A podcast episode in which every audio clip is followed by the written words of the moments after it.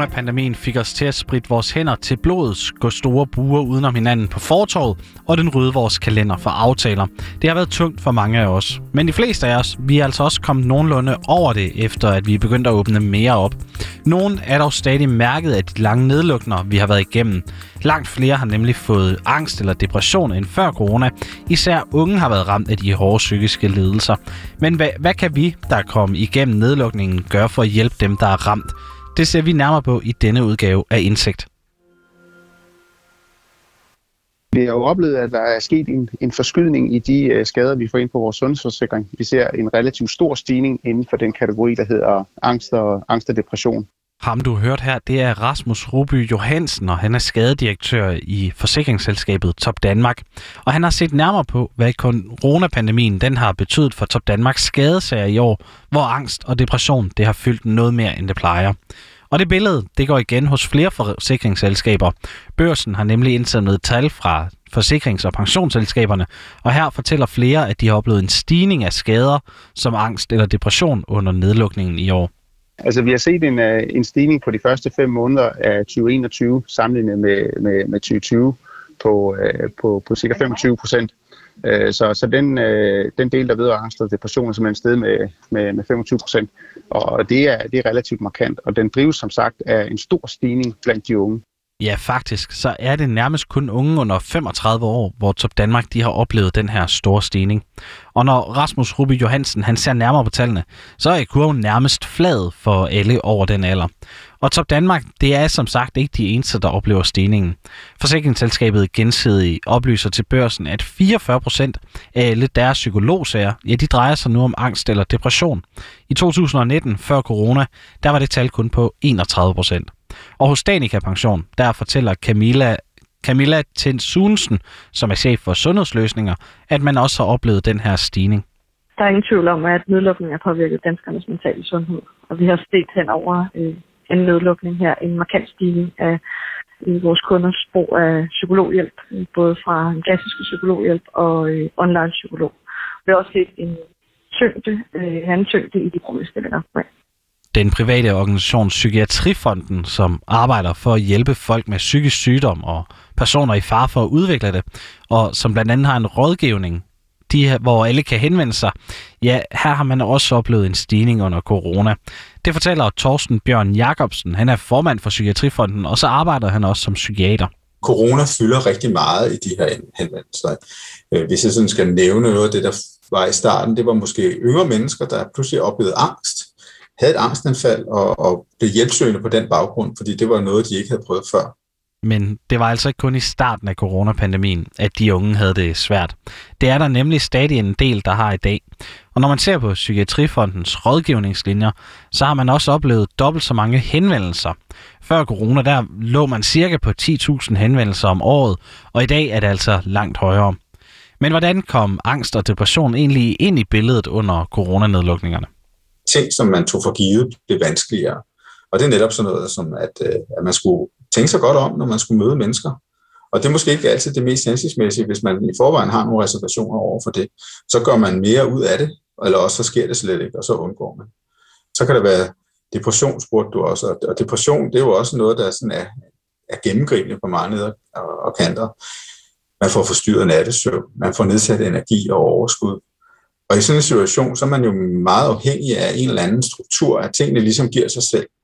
Og noget af det, som det her er med til, det er at ophæve den struktur, som vi kender. Pludselig så er hverdagen op, øh, op i luften som et stort spørgsmålstegn.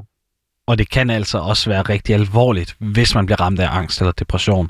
Når Rasmus Ryby Johansen fra Top Danmark han kigger ind i tallene, så kan han se, at en række af dem, der har fået en af de to sygdomme, ja, de ender altså også med at være sygemeldte i en lang periode langt de fleste er tilbage igen, kan man sige, inden for et halvt års tid, måske lidt, øh, lidt, lidt mere.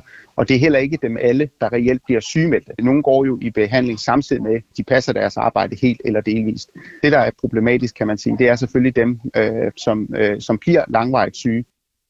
Og udover at det er forfærdeligt at have angst eller depression og være sygemeldt fra sit arbejde i lang tid, ja, så kan det også have andre konsekvenser, og det er nogen, som Danmark de også holder øje med. Det vi øh, bekymrer os lidt for, både i forhold til de, de unge her, de typisk de er jo ansat i virksomheder, som har deres øh, pensionsordning så Danmark for vores vedkommende. der er det jo også et problem for de her virksomheder, hvis deres øh, medarbejdere er væk i, i lang tid ad gang. Og så kan man sige, sådan rent samfundsmæssigt, så er det jo også rigtig uheldigt, når, når unge mennesker falder ud af arbejdsmarkedet. Så derfor gør vi jo alt, hvad vi kan for at, at hjælpe dem tilbage igen. Og det lykkes også i langt hovedparten af tilfældene. Men der er desværre nogen, når vi taler det her angst og depression, som, som får meget langvarige forløb.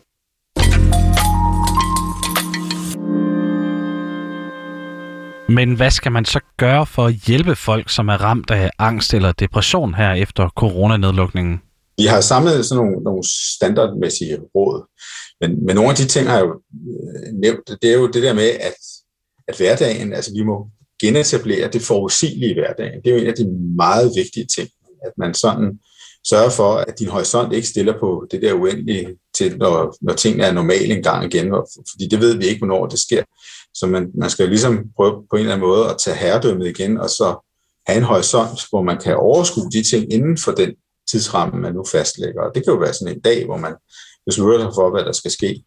Og udover at skabe en hverdag med nogle faste rammer, så er det også vigtigt, at man får set andre mennesker. Det kan nemlig hjælpe på trivselen. Fordi der er jo mange af os, og specielt unge mennesker, nære jo af sociale kontakter. Det er der, vi prøver os selv af. Det er der, vi former os. Så, så det er jo meget vigtigt, og der kan man netop sætte et særligt fokus, ikke, ikke fordi det er jo vigtigt for alle mennesker at have sociale kontakter, men måske særligt for de unge, som skal formes i de her år gennem sociale kontakter. Men hvad nu, hvis min kammerat så er røget ned i et af de her huller? Er der så ikke noget, jeg kan gøre for at hjælpe ham? Du skal jo række ud, og, og så må du være opfindsom. Jeg har selv været med til fredagsbar på Zoom, og det er jo sådan, det er en vigtig ting, at man netop har sådan, uh, de ritualer, som man også havde før i tiden, hvor man netop mødes om uforpligtende uh, samtaler, selvom det ikke er helt så nemt at have en, en, sådan en uh, oplevelsen af at være på værtshus, når man sidder på Zoom med et glas foran sig. Og hvis man hellere vil mødes i virkeligheden, ja, så foreslår Torsten Bjørn Jacobsen, at man sikrer sig, at man har afklaret, hvem det er, man er i en social boble med. Så kan man nemlig være sikker på, at man kan mødes med hinanden. For det, for det vigtigste, det er altså, at man er sammen. Netop unge mennesker er jo oftere øh, bor alene, øh, og, og hele den, kan man sige, den potentielle sociale isolation, der ligger i det, den skal vi være med til at bryde. Måske aftale, at man har været tale om de her bobler, men at man måske gør meget ud af at lave nogle faste aftaler om, hvem man i virkeligheden, som er ens boble. Så vi skal være meget tydelige i vores kommunikation omkring, hvad vi forventer af hinanden. Og selvom vi er godt i gang med en genåbning herhjemme, og mange vacciner også gør, at vi forhåbentlig ikke skal lukke landet ned igen, ja, så har Thorsten Bjørn Jacobsen altså et godt råd, hvis vi skulle ind i endnu en nedlukning, og enten på grund af corona, eller hvis der skulle komme en anden pandemi i fremtiden. Jeg håber i hvert fald, at, øh, at vi tager hele det, det, det psykiske aspekt med i højere grad, og måske også øh, fokusere på særlige risikogrupper, som skal i en højere grad undtages fra, kan man sige, de generelle regler og retningslinjer.